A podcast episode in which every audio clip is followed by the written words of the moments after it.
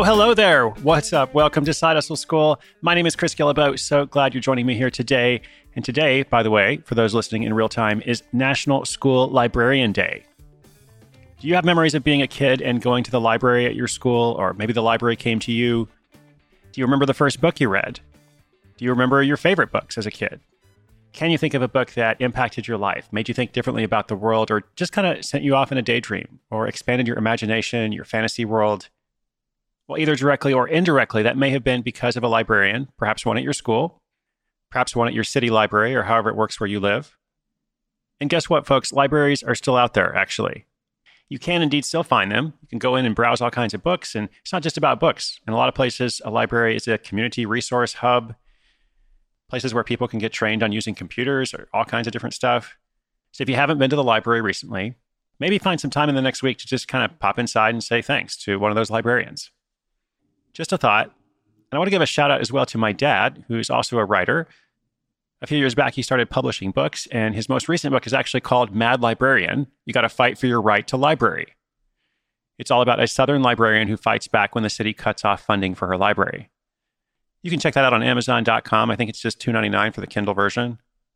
And moving on to today's story, it's also about expanding imagination or connecting with a fantasy world.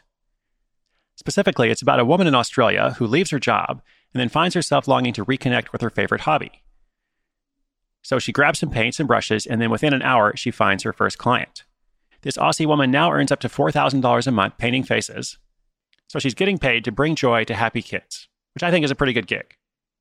So stay tuned. Let's say thanks to today's sponsor, and then I'll bring you her full story.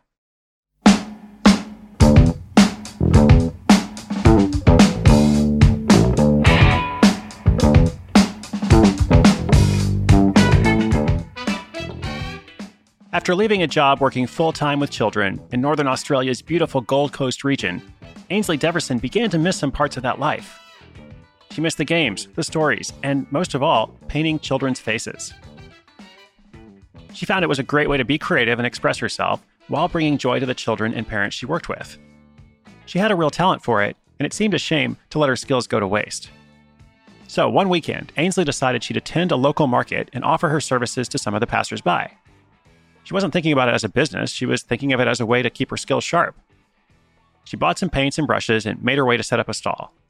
Within minutes of offering her free services, kids were flocking to her to get all kinds of different designs on their faces. Their parents saw their kids were happy and they would ask if she offered her services privately for birthdays or events. Within an hour, she'd penciled in her first paid birthday party for a few weeks in the future. She kept her cool while making the booking, acting like she'd been doing this for a long time. But on the inside, she says she was squealing. She couldn't believe somebody had booked her right then and there within an hour of setting up shop. The speed of this first sale gave Ainsley the idea to turn it into a real side business. She saw an opportunity to make money from a hobby she loved, and if the parents at this market wanted her services, there might be other people who did too. To give her new sudden business a more professional feel, she chose the name Faces by Ainsley and bought the .com.au domain.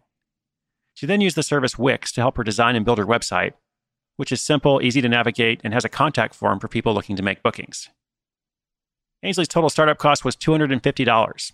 She invested those funds in professional hypoallergenic paints that are safe to use on all types of skin and can easily be washed off. She also uses cosmetic glitters, which are safe for use around the eyes. Now, one part of her website that we noticed and liked, we thought was interesting, is that Ainsley warns against the dangers of acrylic paints and craft glitters, she also provides guidelines for customers to follow if they're getting quotes from other face painters. So she's being informative, but she's also building trust between herself and the potential buyer. It shows she actually cares about her customers, which is a great touch, especially if you're going to be working with someone's children. All right, so how does it work on the money side? Ainsley charges $120 an hour, where customers pay 50% of the fee if it's within three weeks of the date, or 100% if it's within one week. She also adds on any travel costs or toll fees as an expense to the client.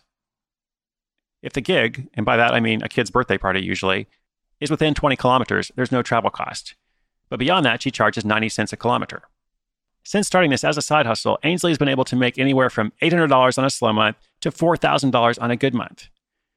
Not bad for that $250 investment. She says the only real downside to the job is watching parents squash their kids' creativity. Sometimes a boy might ask for a butterfly, or a girl asks for a skull. Then their parent steps in and decides for them. She says it's hard to not step in and say something, but because she's got her business head on, she avoids arguments. And it's all worth it when she sees just how many people appreciate her favorite hobby as a paid service. She's not only paid in money, she also loves seeing the joy in a kid's eyes when they look in the mirror for the first time. All right, congratulations to Ainsley. Just wanted to share one more thing that she shared with us. We were talking a bit more about the money side of things. She charges $125 an hour, as I mentioned. She says, you know, when you think about it, it's not an unreasonable fee for entertainment at a birthday party, and you know she can get through something like 10 kids an hour. So she's going to work hard when she's there, but she's not cheap.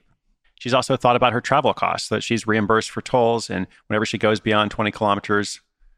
And what she said about that was, you know, in this industry, so many face painters have their mom hat on instead of their business or their work hat. In other words, in their aim to serve people, they end up self sacrificing. She says the lower paying clients she's had tend to be difficult.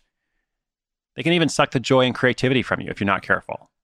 So if you want to be a face painter, or not just face painting, but any kind of service business, I think this is good advice. You need to put your business hat on. Like you've got your hobby, you've got your art, you've got whatever the thing is that you love to do.